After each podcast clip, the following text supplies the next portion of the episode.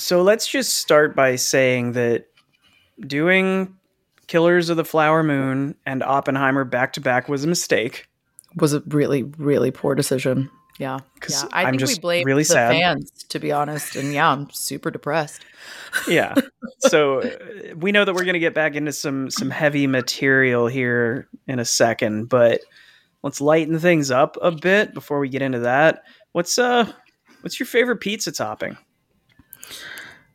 That is both light and making me really hungry. So thanks for that. Um, got it. It's been a long day counts. recording. I know. I'm like, ooh, now I need pizza. I, well, in my usual form, have a terrible time picking just one.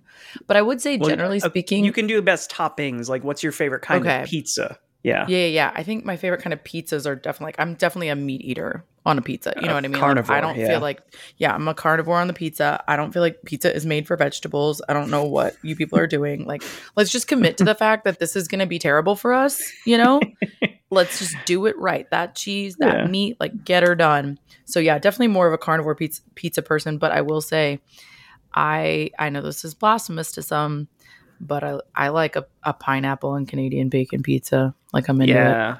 Yeah. True Hawaiian style. Uh-huh, Is it is it uh-huh. Hawaiian style with Canadian I, bacon? they always call it Hawaiian, but I don't. yeah. I don't know if that can. I feel like I feel like the Hawaiians would disagree. Uh, but Yeah. yeah. I love a Canadian bacon and pineapple. It's delish. I know that people. That's very controversial opinion, but I don't care. That's an excellent choice. I'm What from Jersey, yours? so uh, I, I we're two for two because I too enjoy ham and pineapple Mm. on pizza. I think I think the sweetness is, is pretty good. So it's unhealthy enough for you. Why not have a ton of meat on there, or why not have it basically be a dessert? I'm fine with both of those options. Oh my god, a dessert pizza! Yikes. That's. I have a Yeah. controversial opinion that those are terrible. Continue. Okay. Well, no, I I just meant the sweetness of the pineapple and the Mm, ham. It's almost mhm. like getting you know a sugar with your pizza with your Mm, already mhm. tomato paste sugar. But I think my favorite growing up in Jersey is like sausage and meatball. And a lot of people that don't they think that those are like the same thing. They don't realize that meatball is like slices It's of meat, different. and that is delicious if you get it from a place that knows how to do it well. I was gonna say, I think that's a place specific kind of thing. Like you shouldn't get that from like Pizza Mhm. Hut. It's not gonna be the same, right, For sure, Right. Yeah. But It's can we not ag- ground beef? A hundred percent. But can we agree that a dessert pizza is an actual monstrosity? Because what have you seen the ones that are like like it's like a s'mores but a pizza or cinnamon and chocolate chips and like I've, I've seen them do crazy things to pizza and make it a dessert and I, I just feel like it's wrong. I just feel like that's not what it's I'm, made for. I'm on, I can't agree with you on this one. I'm I'm completely Mm. on board with everything you just said. My mouth is watering just thinking about it. gross, gross, gross. All right. Well, again, it's okay to be wrong.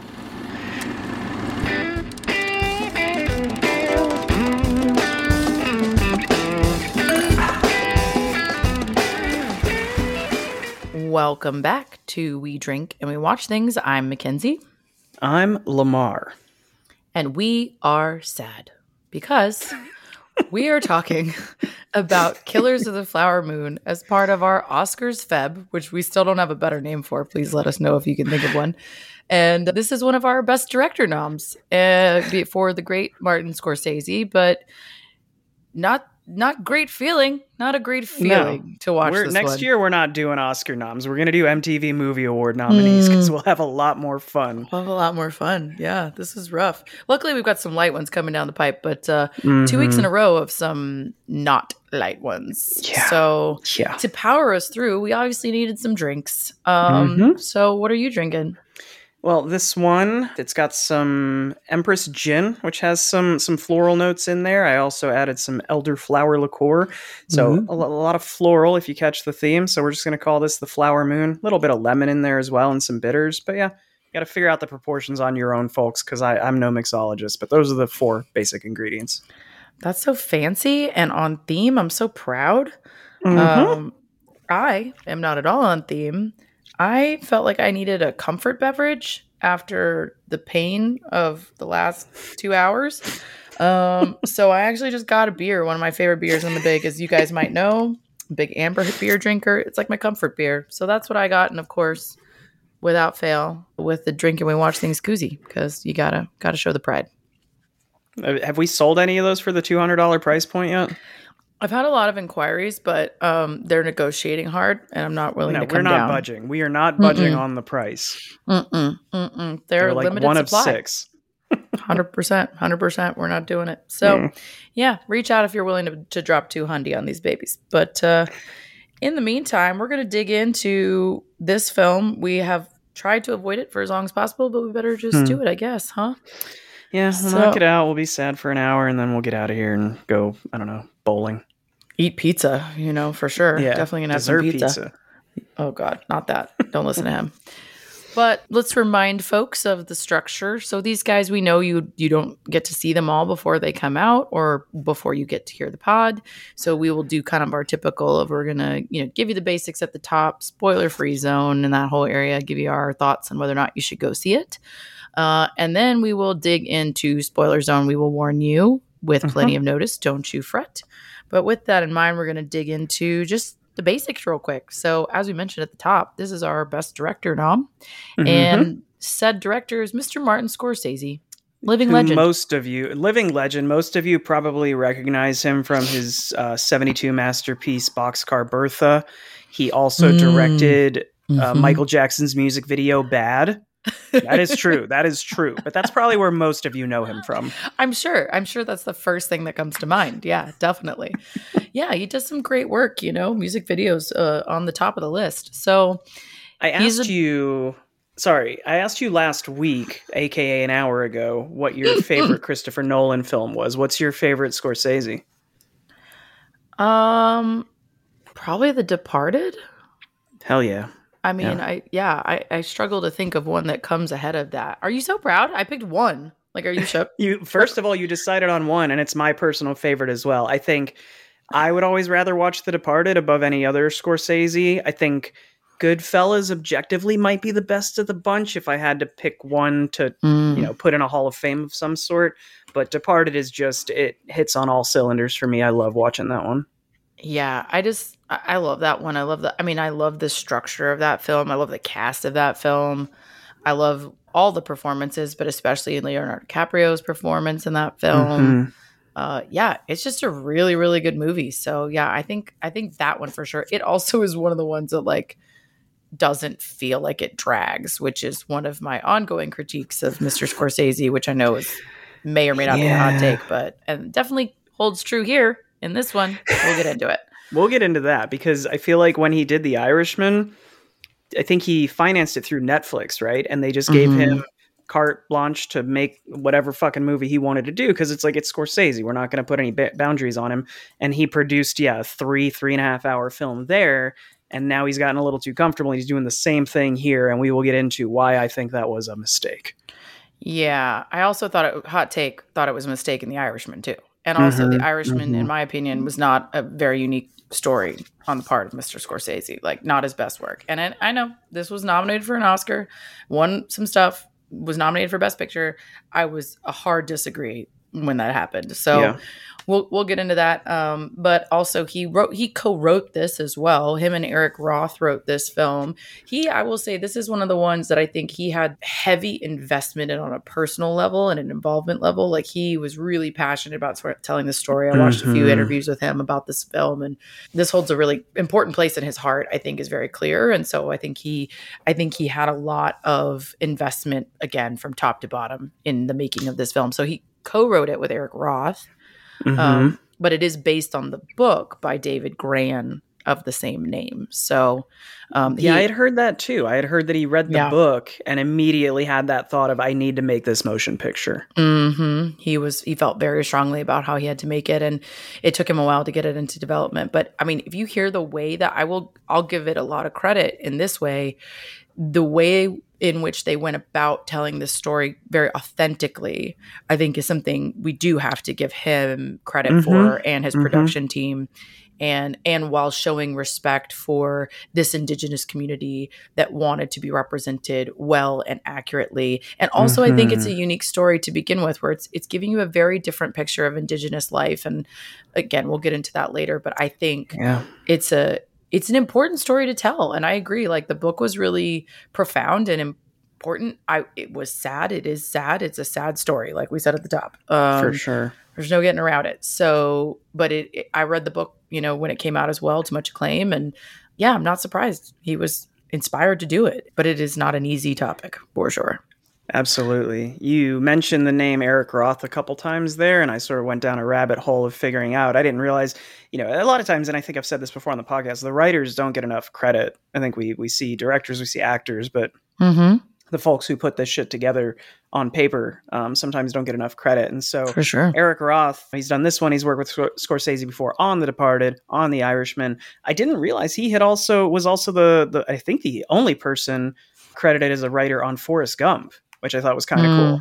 So that that one, you know, the early '90s classic. Also did part of the writing on the screenplay for A Star Is Born, the Bradley Cooper mm-hmm. version, which is un- unrelated but also an incredible film. I know it's like a four, mm-hmm. literally a four time remake, but like it's next level. Anyway, moving. Yeah, yeah. Um, but yeah, incredible writer, and I agree with you. They don't get enough credit in general, but they should because none of these stories exist without them. The other bits that we want to cover really quick are, of course, the major players. So we have Mr. Leonardo DiCaprio, who plays and Ernest most of Burkhart. you, Ernest Burkhart, Burkhart, and most of you, Bert. We got to laugh while we can, folks. I know guys. We're, we're gonna make know. fun of names. we're gonna find little bits of joy because there is none. There is none. Yeah, yeah. And most of you will probably know Leonardo DiCaprio from his roles in Critters Three, um, mm. Total Eclipse, some real classics there.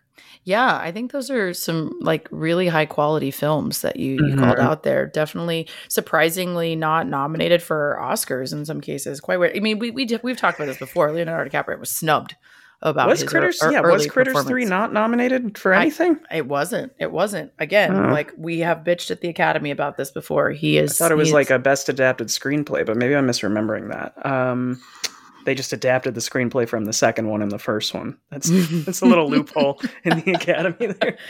Oh god, um, don't don't start that shit with the adapted screenplay nonsense. It's such a they yeah. got they got weird rules about these things. Yeah, uh, but I mean, joking aside, it, it is interesting to see Leo in this one. We we talked last week about Robert Downey Jr. sort of taking a turn and doing something different from what he's been doing the last 20 years I think Leo does have a little more diversity in the roles that he takes, but this one felt different to me. And one running theme that you guys will probably pick up from me, at least today, is the performance in this. The performances in this film are brilliant. There are some really good performances. I'm just not a huge fan of how it's structured necessarily and executed. But Leo, it's just, I'm like, is this guy ever not charming? Because he's playing sort of a I know. At the beginning, anyway, sort of a lovable idiot. Like he's not yeah. bright. He's not. I mean, it's weird to say, but he's not played as super attractive. Mm-hmm. I guess mm-hmm. for maybe like 1910, he's a good looking dude or average looking dude, but his he's, teeth they are make sort of him messed look the up. least like, attractive he's ever looked. For yeah, sure, for sure. But but his performance in this, he does eventually sort of become more charming, and yeah, not to give anything away with how it plays out, but it's interesting to see him doing something a little different. Yeah, I totally agree. I think he plays a really different role here. He does a really good job.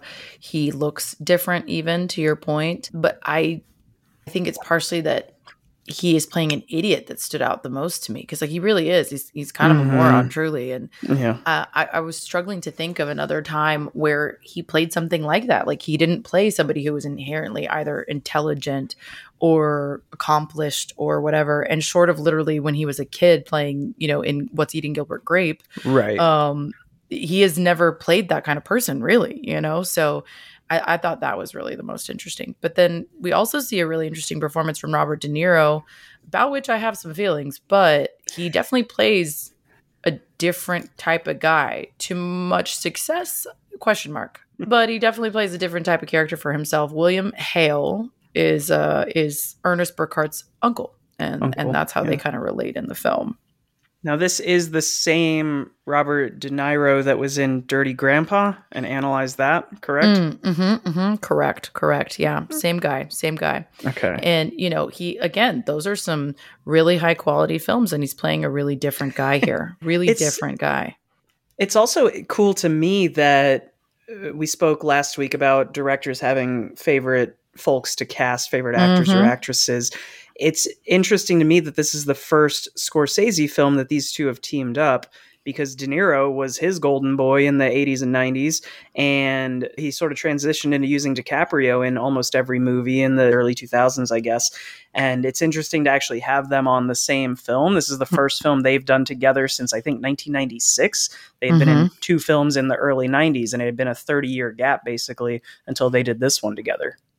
Yeah, I think it's interesting. Like the tr- the little trifecta there has not worked together in this way, and Yeah. that's it creates an interesting dynamic. There's a lot of stories from the set about that too, where Leonardo DiCaprio is not a young man anymore, but relative to them, he was like the young kid on the set, and how that dynamic played out. Of Robert De Niro has a very specific process and doesn't want to ad lib and all these things that Leonardo DiCaprio likes to do. So there was definitely some some growing pains of them working together, but it doesn't.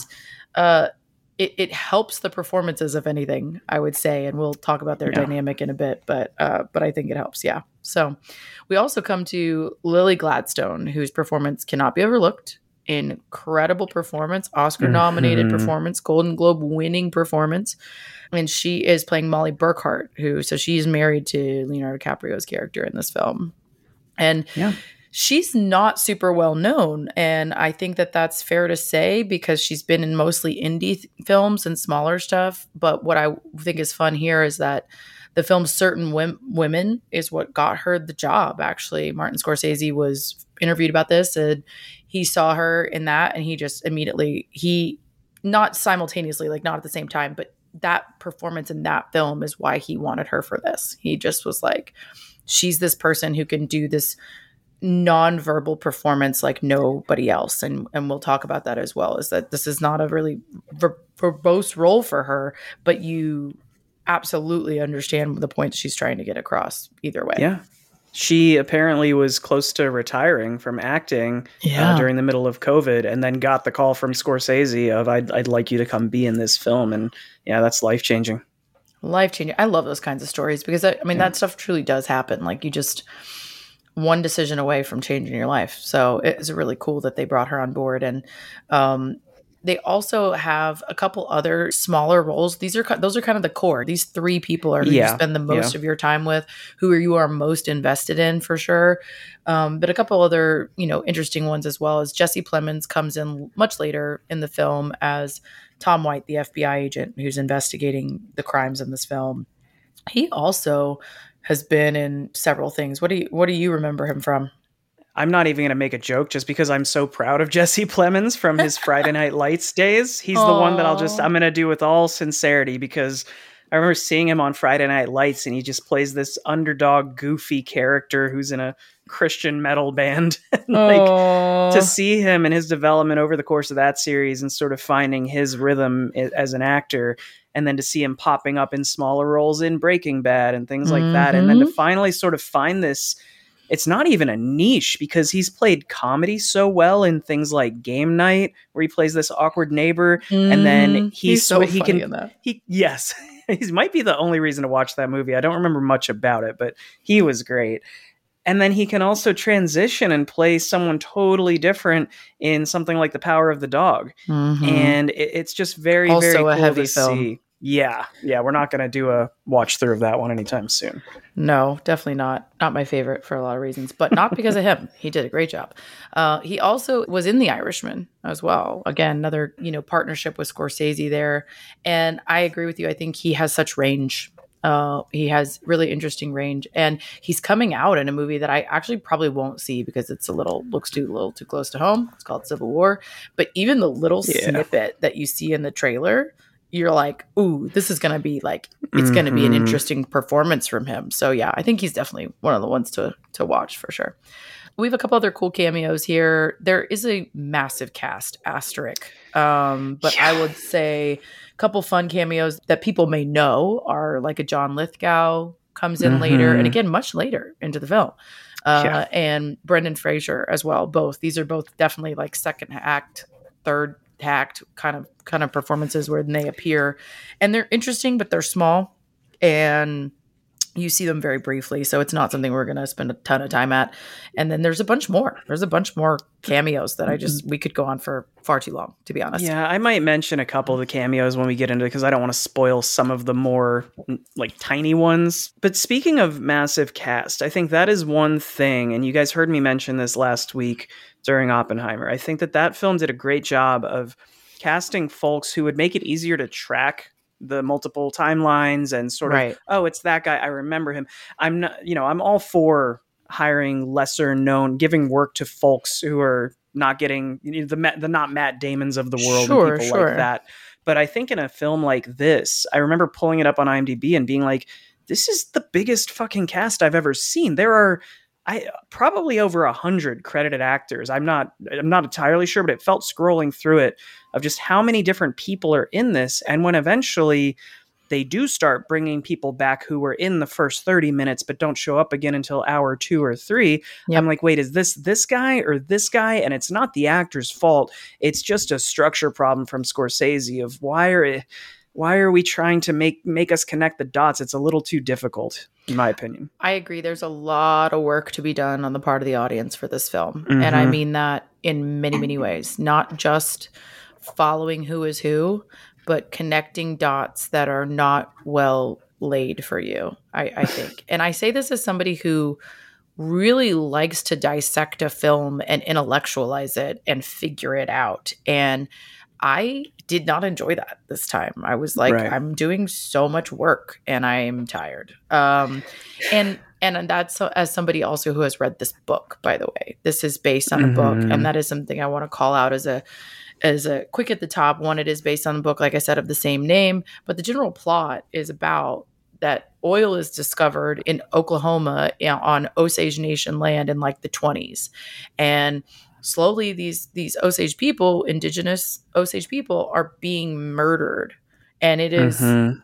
undeniably a pattern, but it's not looked into and not delved into until Lily Gladstone's character, Molly Burkhart, takes a real risk, truly does do this to uh, risk her health and her life to go to Washington, D.C. and you know appeal for help appeal for somebody to take a Mhm. closer look and and that's when the FBI steps in to investigate and and they unravel kind of end up end up unraveling what happens here but it's all captured in the book like I said but I feel like it impacts how you take in the film whether or not you've seen it and I, I think what I'm interested to hear as we go on how your experience was different than mine because I knew what was coming, and I think my anticipation made me radically impatient for it to happen. Of just like, I know what's going to happen here. Yeah. It's it's crazy to think about how this follows the basic blueprint of a handful of other Scorsese films. I think if you look at something like A Departed,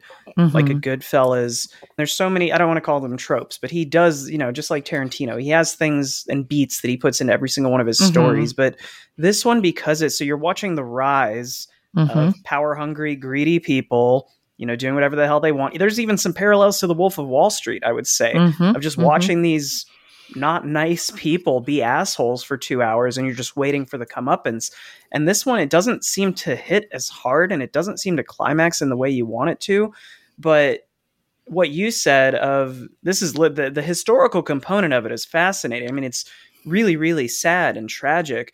I didn't, I wasn't aware that this is literally the first case that the FBI ever worked. Like Yeah. this case of Yeah. these murders in Oklahoma was the first case the Federal Bureau of Investigation was sent to investigate. That's crazy Yeah. to me. And they have a call out to that in the film where the when he goes to interrogate them at the home, Mm-hmm. um, he has to say where he's from several times because nobody's heard of it Yeah. yet. It's not. It's not something. It has existed, by the way, in a prior form, and it was also spearheaded by J. Edgar Hoover. It is led by J. Edgar Hoover at this point, but it had existed in a prior form. But this is the first official, you know, inception truly of the FBI, and in in the modern form that we Mhm. know it as today. Yeah, definitely. So, but what I think to your point, you said is you know the climax doesn't hit the right way or hit the way you want it to rather is unfortunately rooted in the history of this right this is Mhm. this is the way the story does go and it's depressingly accurate in that way and we'll get into it um And maybe that's the message you know, Mhm, of mhm. What Scorsese wanted to do was I'm not going to dress it up and make it feel like and It again didn't romanticize it in that way yeah, for sure. it for feels sure. very straightforward of like this is what historically happened and it feels like he didn't change anything from the historical context and what you said earlier about the Osage people alive today had a hand in this of how they Mhm. wanted this story to be told. So I respect that. But I don't think they were saying, Mr. Scorsese, please make it three and a half hours long. I yeah. think that he probably could have tightened that up a little bit.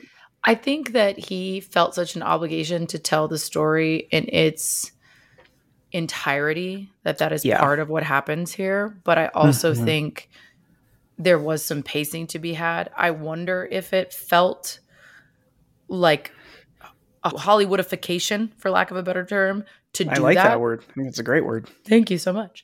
I feel like maybe that's what he felt like he would have been doing if he had changed the pacing. I, I'm trying to give him credit because I also struggled with it. You know what I mean? Like I, it is hard to watch. It hits uh, the climax in a weird way. It is again, you don't get the satisfaction of it. But I think that's part of what is true about this story and that yeah the osage people want you to understand that this is a very Mhm. dissatisfying end and that was the same experience for them right so you kind of you learn some empathy for them throughout this film i think definitely so all that to say we may have some real issues with this film but it got nominated for a lot of shit which Yeah. i think is i don't know just like if martin scorsese slaps his name on it it just gets nominated for a best picture regardless and i just don't think it warrants it you know um Agreed. it's a best picture. So it's 10 noms. Best picture, directing, best actress, supporting actor, cinematography, film editing, production design, costume design, original score, and original song. And what I will say about almost all of those noms is that I agree with everything except the first two being legit. You know, it Yeah. is beautifully performed. It is beautifully shot. It is actually I don't believe I don't agree with the film editing. It's not well edited, in my opinion. Uh, it could be edited down Agree. but um but the best picture and best directing and editing yeah i don't think those really apply the rest i feel like i can see how you would acknowledge the quality of these different aspects of the film but i don't Mhm. think you can look at the whole result and go this is the best picture is it a good movie debatable and i think there are parts about it that are good but is it a best fucking picture like I, don't think it would have made so much more sense as a TV series, honestly. I Mm, think mhm. that if you had stretched this out to a six episode miniseries or a four episode miniseries, so much better yeah, you could you could structure your story beats, you know, at the end of each episode. It would just be it would make so much more sense than what Mhm. he did here, which just feels like this like slow, not not meandering, but just like when am I supposed to feel like there's a couple emotional moments, but for the most part you're just sitting there depressed watching shitty things happen, but it's not impacting you I think as heavily as it should be considering the Mhm. subject matter. And yeah, I don't know. It's it's it's rough. It's almost because I think you're it took so long for this to be solved, you know? And so I think that's part of it, but I do think again you could you could pace it better without making up parts of the story. You know what I mean? I do I I I do think that was possible, but again, I'm not a filmmaker. I realize that we are Monday morning court Monday morning quarterbacking right now, but it's Yeah. just not my my favorite. I do really appreciate the performances. Which speaking Yeah. to that, um, Lily Gladstone did win the Golden Globe for Best Actress, and she made Mhm. history. She was the first Indigenous woman to win that award, and I think she might have even been the first. I know she definitely is for Oscars, but for Golden Globes, I think she was also the first to even be nominated. And I just loved her response of, "Why am I the first? Like, Right. Shouldn't be the 1st Mhm. and and I think I'm so glad what I will say about this film in general. I'm so glad that there is a Native American story front and center on the major piece of filmmaking. I think that is long overdue. We've seen other works about it. I'm not saying that. We've seen other Oscar nominated works about it like Wind River, but a lot of those a lot of these stories are rooted in trauma and it's really as a result these are hard topics to make films about. So I, I get that. I Right. respect that. Um, but I'm glad to see uh, this this person get their get this nomination that she really deserves. This performance is really incredible. Yeah, totally agree. Is are there any other Yeah, a couple- positives or negatives before we get into spoiler territory? Anything else you want to say? A couple just quick little nuggets for you guys. I think that the I think that the box office shows a lot of people agree with us that this was not Hmm. easy to watch. Um, it was 157 million against a 200 million dollar budget, and Oh wow. which is a pretty gnarly loss for someone like a Yeah. Scorsese. Um, and I think it's notable that the budget is so high. To your point, Netflix financed The Irishman for crazy money and just let him do whatever he want. And then they did it again and gave him a ton of money. And he did the same thing again. Like he he makes this behemoth film Yeah. and spends a fuck ton of money to do it. Um, but yeah, it doesn't translate to to people watching it. I think in the same way. But I also think another cool thing about this film is that it is filmed in in Osage territory. It's filmed in Oklahoma.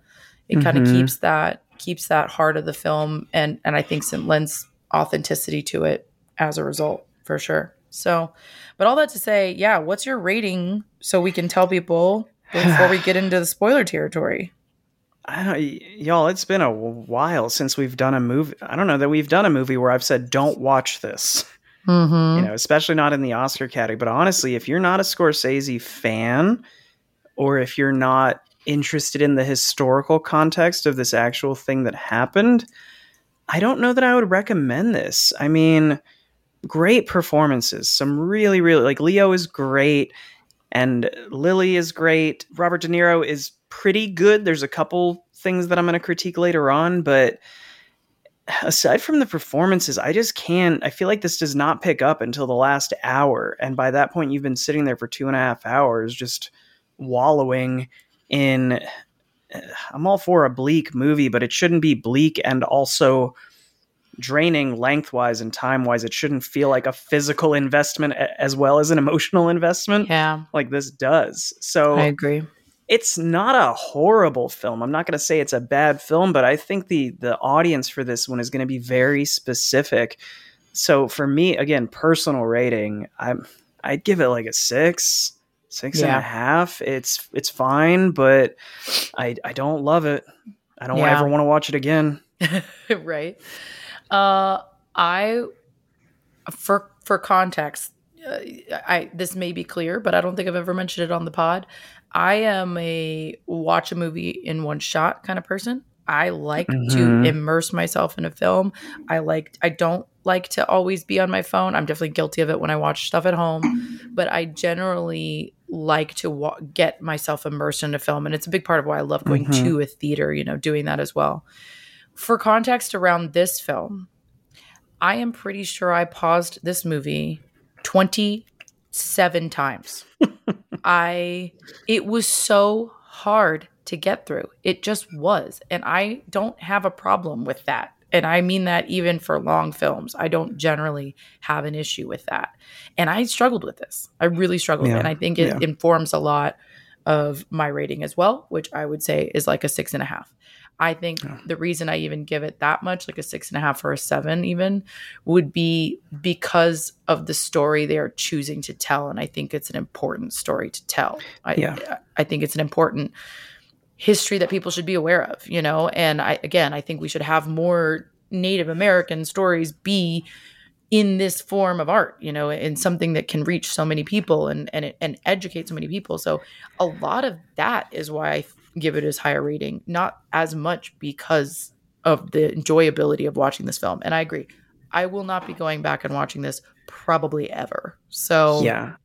I But I feel do- like you should it's almost like I want to say if you want to educate yourself Mhm, because this is this movie Mhm. is it's very valuable mhm. to what it portraying this accurate. situation. It's yes, it's accurate. accurate. and it is educational in a way. So if you're trying to do that, I would tell you to go read the book. I haven't read the book, but I assume the book tells the story Mhm. more coherently and you still get that same history lesson of how fucked up America is. We already know it's pretty fucked up, but super fucked yeah. up. Yeah. Yeah, I agree. I mean, I would say again to your point, I think there are specific audiences that will enjoy this. Do I think that a lot of our audience will enjoy this? I don't know. You got to be into those things. You got to be into the history of it all. You got to be ready to sit through some pain for sure.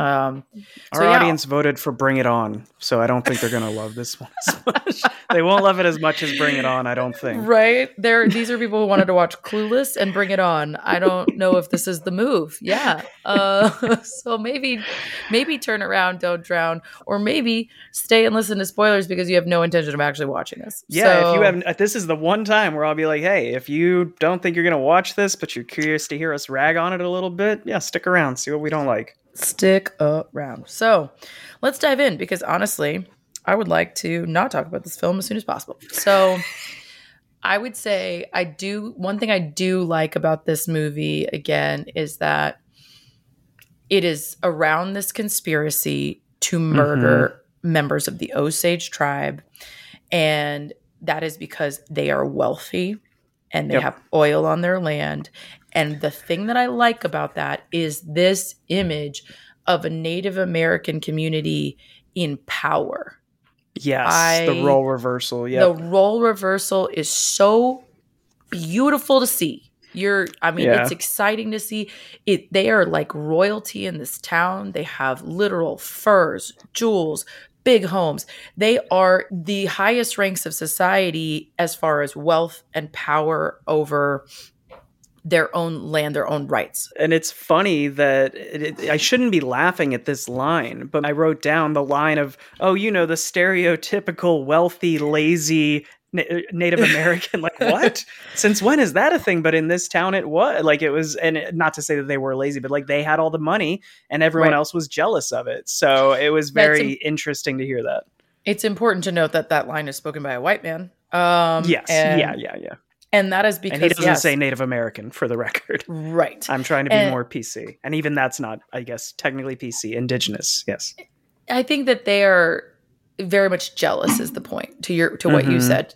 They are very jealous that but it, it is this it's actually a theme that we've touched on in these in a couple other movies and related where we've talked about it's the principle of the thing that you shouldn't be in this position. You by Yeah. rights shouldn't have this power, this wealth, etc. And I shouldn't be jealous of you because I am a white man or a Right. and and I should have the power in this scenario and I don't. And the fact that I don't really grinds my gears. And as a result, we see them take action to strip away that power. And you see that happen not only through these murders that begin to happen, but through Yeah. the way that they manage the Osage people's money. That's another Mhm. that's one of the things that we hate about this film is these people they have mineral rights to their land they have mineral rights to this oil they are by rights entitled to their own money and their own wealth however they are deemed depending on literally depending on the percentage of osage bu- blood in your body they are deemed either partially competent or incompetent to own Mhm. to have access to their own money and can you imagine just being a different ethnicity and different race from the people holding your money somehow best empowers them to give you access to it. It is enraging. It is Yeah. enraging to see. And you see it, I think, really profoundly in the scene with Lily Gladstone, who plays Molly, who has to go ask for money. And she has to announce her name and her level of competency. So she says, Molly Burkhart, incompetent, Mhm. trying to get her her own money. It's just ah, it's so enraging throughout. Um, but it is, yeah, it's a way that they try to control those funds, and it's historically accurate that that one that that happened, and two that that power was abused. Of course, you know. Yeah, it's a frustrating film for sure. In more ways than one. The the historically accurate components are very frustrating. For me, it was also frustrating in the manner that they told some of these things when you talked about the murders and the conspiracies that started to happen to sort of take money from these people. The movie gets interesting when the FBI finally fucking shows up.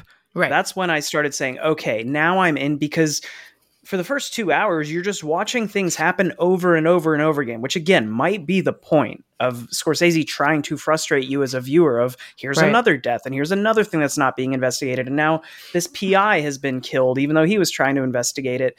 But Mhm. it's frustrating because you already know everything that's happening. Like the, Yeah. the reveals of oh leo's been evil this whole time. We already know that. Like maybe we didn't know to what extent but it doesn't it just doesn't hit the way that scorsese tells that story to me i think maybe the only compelling component is watching de niro's character the way that he presents himself and interacts with the osage people and you know that he's a conniving fucking bastard who's scheming behind their backs that I think is doing a good job of establishing this villain, you know, real life person, but just how big of a dickhead he is of right. seeing him trying to uh, convey sympathy for their for their problems and for their losses when he's backstabbing them at every turn and how much he tries to exploit every loophole and he's got insurance schemes going on. I think that mm-hmm.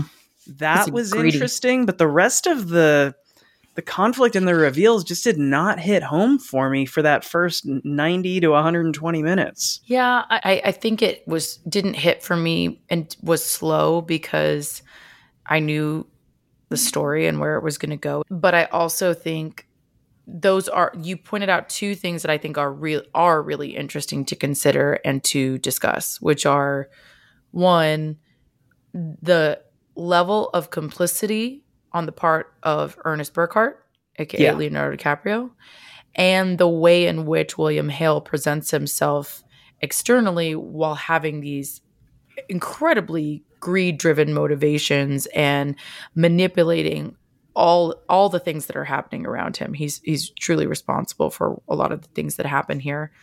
Um, and I would I would love to dig into both of those. First, I think the easy one is William Hale is a fucking manipulator. He yeah. is manipulating everyone around him. And he's positioning himself very much with the perspective of keep your friends close and your enemies closer. He yeah. is friends with these people. And he even, I mean, I think he genuinely believes that, by the way. One of his best friends is an Osage man. Mm-hmm. But they're also his enemy because they have something that he feels he has a right to, he feels he should have. Again, as an entitled white man in this community, in this period, feels like this is a disproportionate level of wealth that these people have. And even though he is successful and he is wealthy, it's not even close. Yeah. And he cannot abide that. That is very hard for him to accept. And you see him, to your point, run all kinds of schemes to change that, to make the difference there. And it comes through in a really, you know, what is the best way to say it? Just almost sniveling way of he is pretending to be their friend in a really, really trusted capacity. He is in these tent meetings. He is advising their families of how to spend their money and where to invest. And he's going to funerals and express, expressing sincere condolences and heartbreak mm-hmm. and holding them as they cry. Like he is the worst kind of traitor. Um, and you hate him. You hate him throughout. So I guess to that end, De Niro's performance is really good. But it also wasn't even my fave of his work, to be honest. Yeah, there's a lot of disillusionment happening in this from basically all the main characters you know, I, I don't know how much that William Hale believes that he's in the or maybe it is what you said of as a white man I deserve this so I'm yeah. justifying all of my actions there's a lot of disillusionment I think from Ernest where he it's so crazy the last half hour or so where they say oh they beat you like the fb they beat you that's why and he convinces himself of like yeah mm-hmm. they did oh, oh yeah that's how i remember i'm just right. like this guy's a fucking idiot like that's sort of the point of the movie but mm-hmm. even when his wife finally calls him out on what were you putting in the drugs and he was like no it was just insulin like he, i right. think in his own head he has disillusioned disillusioned himself to thinking that he's innocent in his actions because either he thinks they're justified like William does, or he is just so naive and stupid that he doesn't remember what the fuck he did. And either way, it's not that I don't know. Again, the story there is something that I just can't wrap my head around what they're trying to say. Yeah, and I think I think his is a story that's very interesting to consider, right? And talk more about. Like even though it's frustrating and all those things are true, I think he's the most complicated character while somehow being the simplest. You know, he is definitely mentally the simplest character. But what makes him complicated is that he truly loved this woman. He was in love with her and mm-hmm. loved their family, loved their kids. But he was a pawn in this game of trying to steal her wealth and and this is done by killing off her family all mm-hmm. of her his, his literal in-laws. And he is complicit in that but also to your point almost disassociating. Like yeah. he he acts like those things are happening outside of his control.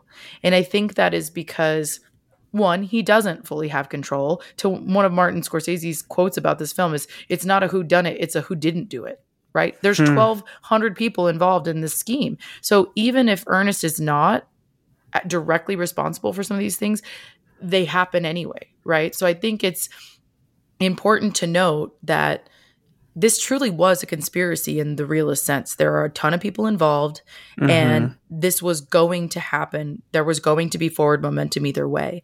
And I just wonder about Ernest of is this machine all bigger than me and I can't stand up to my uncle and I have no power or what have you because he is such an idiot because he doesn't know how to go about doing those things. He doesn't know how to stop his his uncle who we should note is a deputy sheriff. So how does he go up against these people in positions of power to protect his family?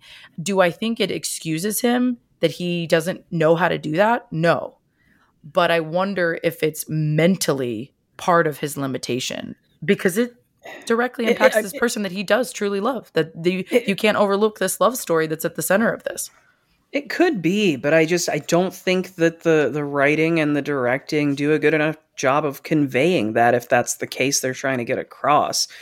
I think that when he was because you you know, he does love her and not only is he killing her family off, but he's po- slowly poisoning her.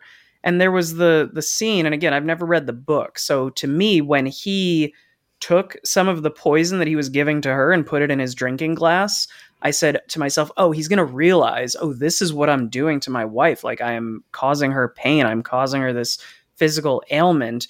And then he's going to come to his senses and realize he shouldn't do this anymore. And that's not what happened and maybe that did again maybe that's just historically accurate but the i don't think he thought he was killing her. I, I will mm. say that. I, I think that he thought i think he tests the poison because he's not a hundred percent certain what it does He's okay. suspicious. Like I think he's get getting suspicious. He knows the reason that they said that they're giving it to him, which is to slow her down. She's in a tizzy. She's got all these heavy nerves. She's scared because of all these murders.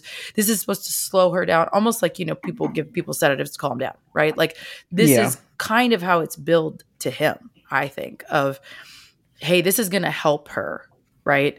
And help just slow her down and that and they don't explain that to him and i think he's stu- too stupid to understand what that actually means and he sees her not only slowing down but getting sicker and i think that's when he starts to question what is in the poison and i do think you see him starting to question his uncle and question intent here and then he gets it and he gets sick and he realizes well yeah, it's slowing her down. It's making mm-hmm. her sick.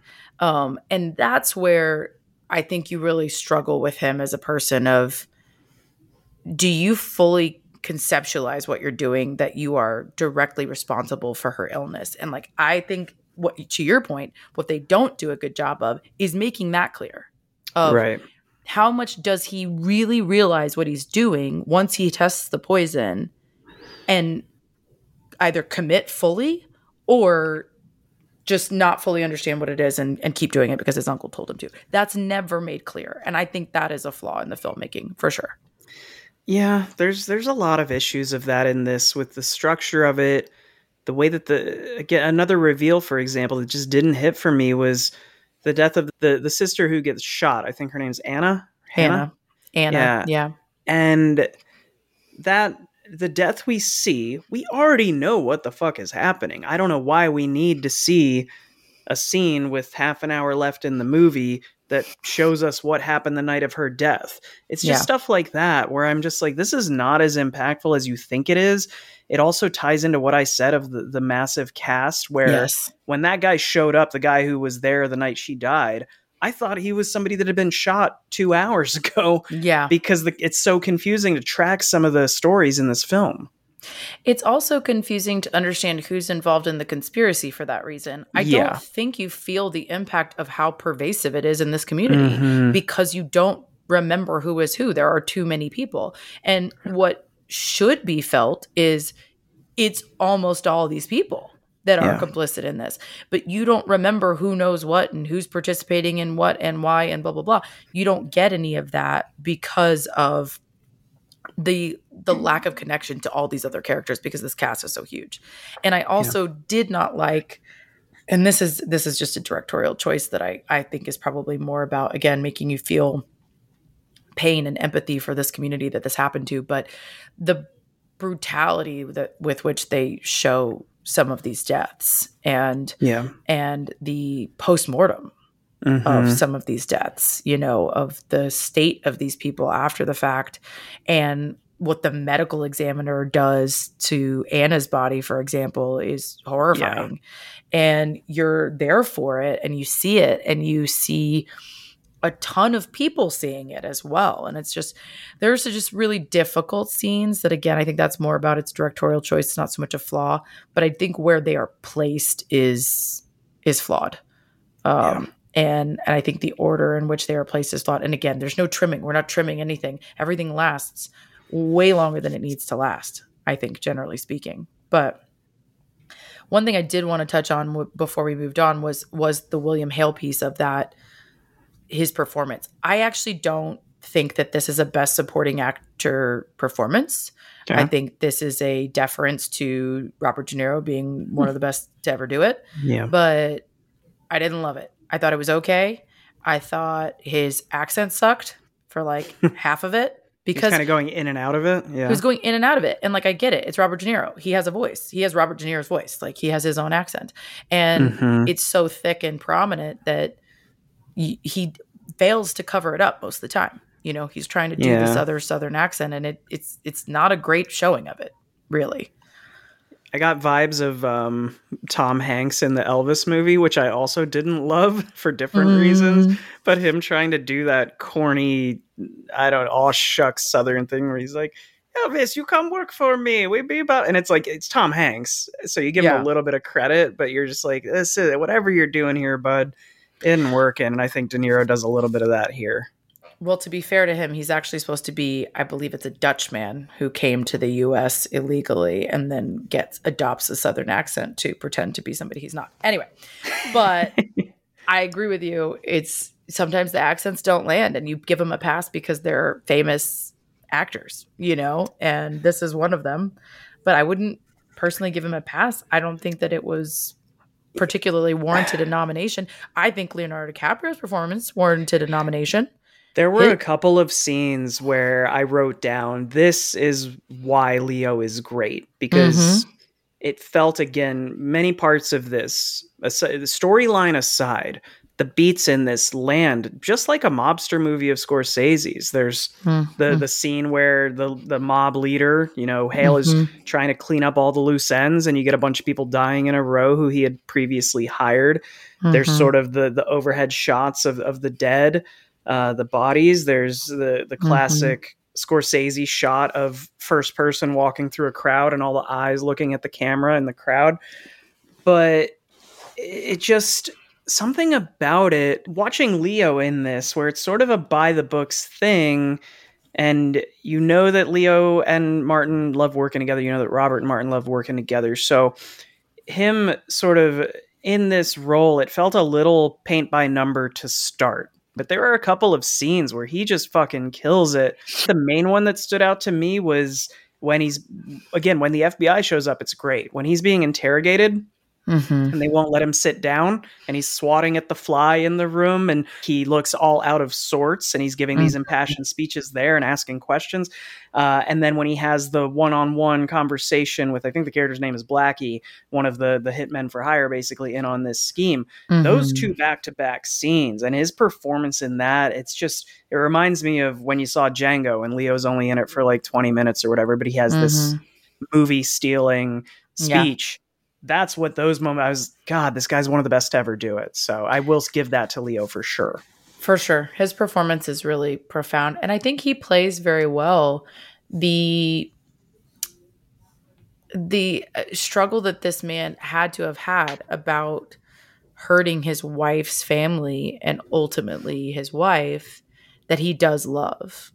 And I do think even though he's not smart as has been well established, Yeah. he at least to some degree struggles with am i doing the right thing? You know and is this wrong of me to do this to my wife? And it's funny he finally decides to turn on hale ultimately you know he's considered it as we know and he's gone back on it because he gets manipulated again. But the thing that gets it for him is i have to take care of my family.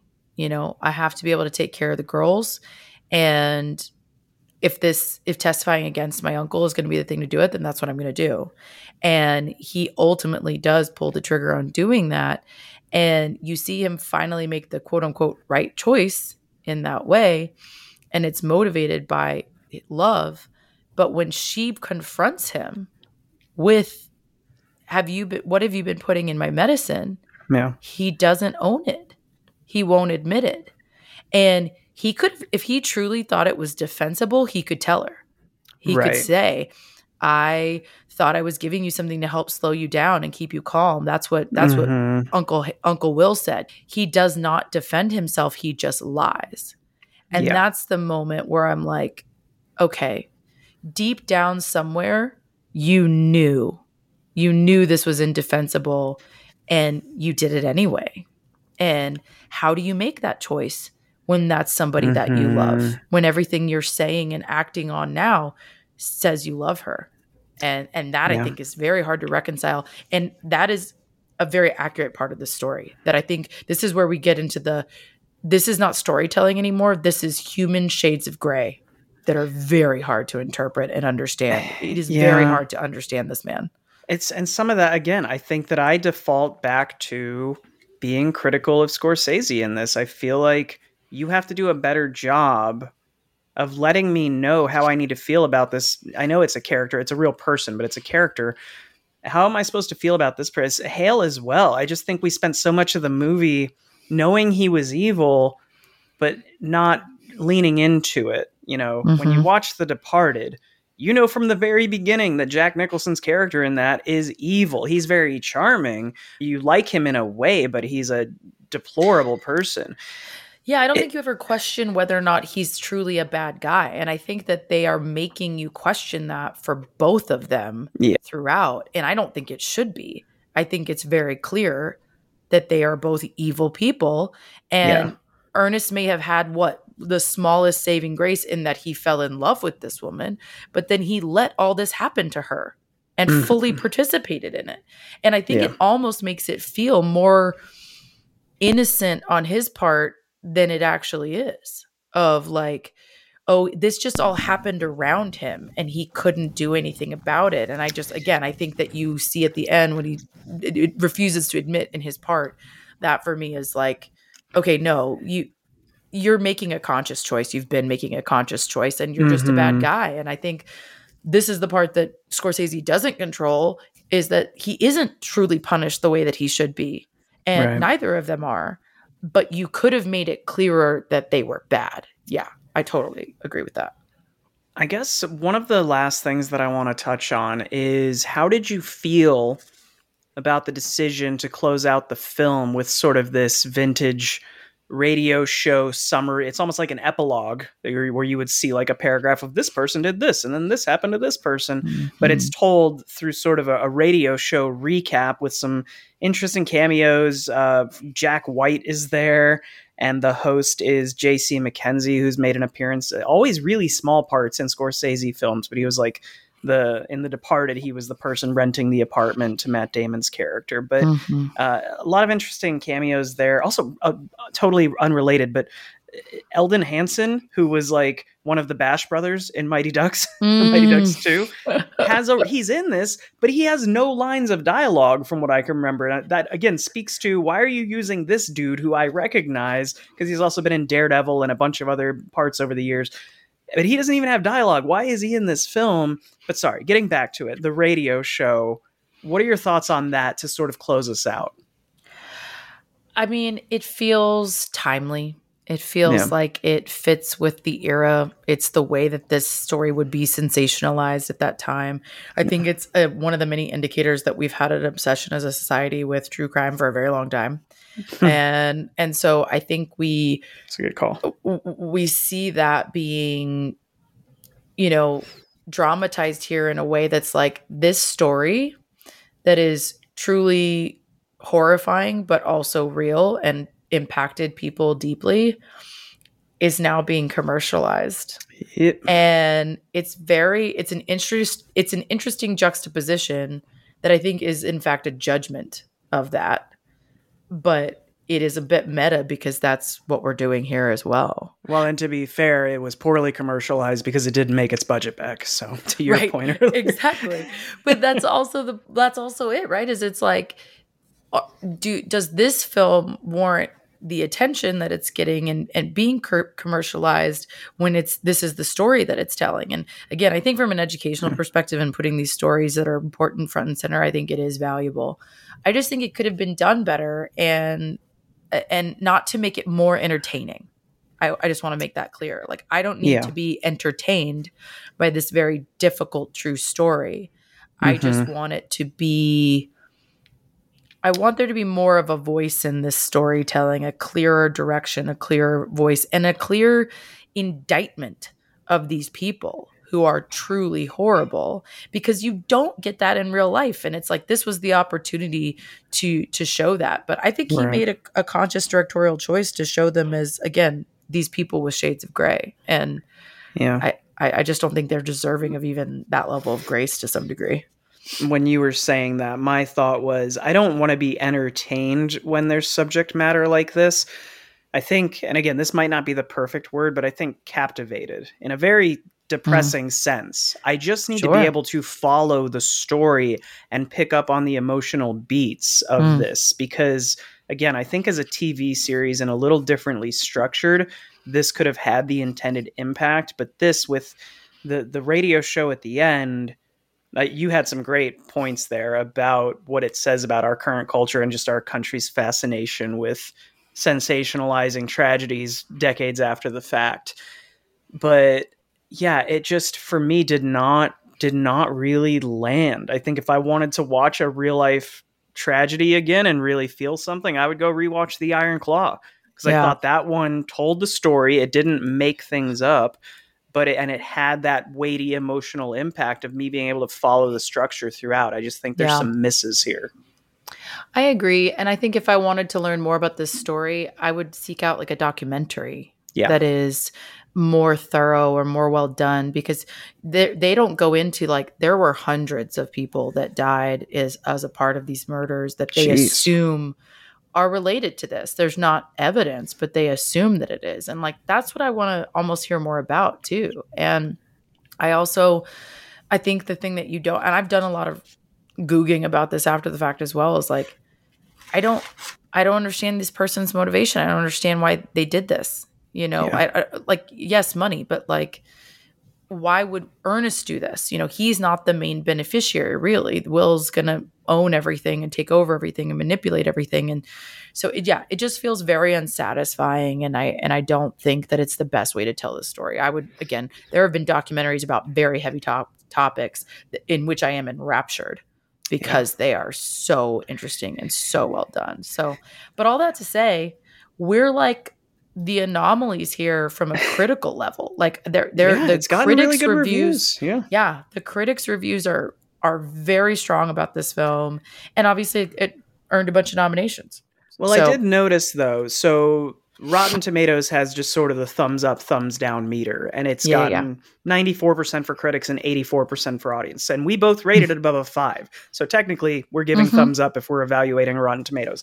When you go to IMDb or Metacritic and you look at sort of the overall scale, it's rated at like a seven, seven and a half. So Mhm, still mhm. pretty good, but more in line with how we've been describing it. And again, we're not saying it's a terrible movie, it is just a chore. Yeah, and and again to your point, like it didn't translate at the box office, even if the critics were behind it. You know what I mean? It could be critically acclaimed and not well liked by by audiences. Sure. Well, let me say three things really quick that I do like about the film because I feel like I've been mostly just critiquing the entire thing aside from a handful of the performances.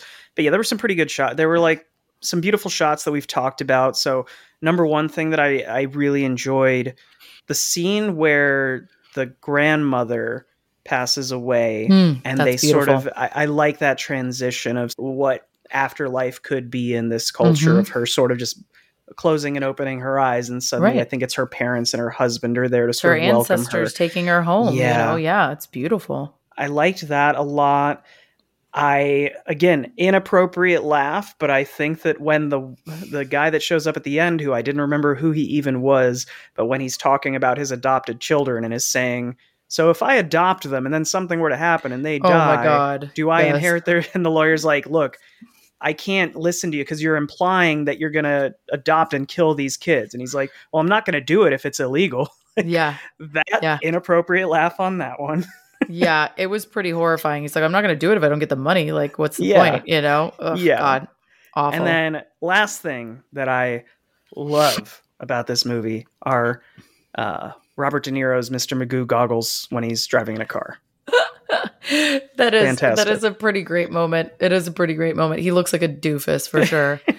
I will I will close this out on what I think is really beautiful, which is the end that you see the Osage drum circle Yes, that yes. exits us out of the movie. These are these are actual Osage members who opted to participate and be in this film.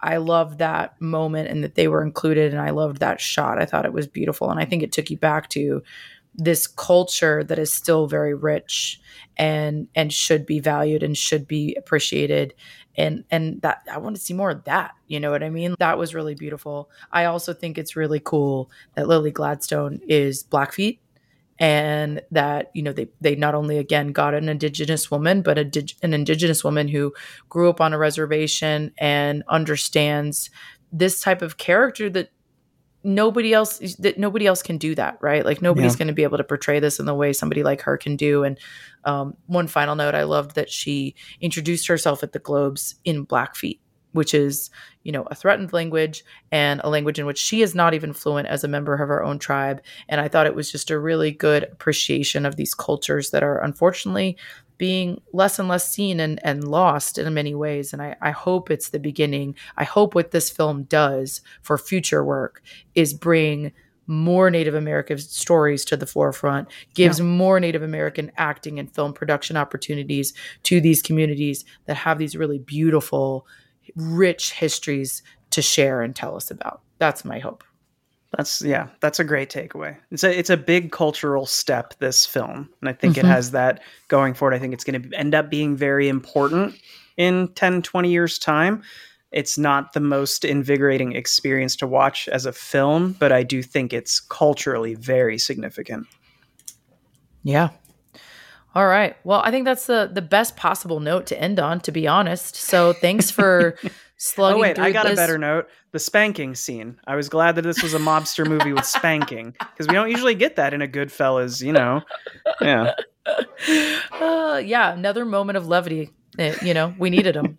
Uh, but yeah, thanks for slugging through this with us. We know this was two heavy weeks back to back. So again, come back next week for our best picture selection, which either way will be quite a bit more lighthearted. It's going to be Barbie or American Fiction, and we will let you know TBD which one comes to the forefront. It looks like Barbie's leading the way so far in the vote. The vote's not quite yet finalized, but I'm Mackenzie's not going to quit the podcast and throw a temper tantrum because we Oh didn't my do God. Barbie. Thanks, y'all.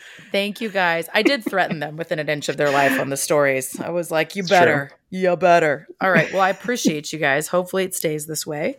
But uh, for now, go have a drink and watch a thing. Cheers. Cheers.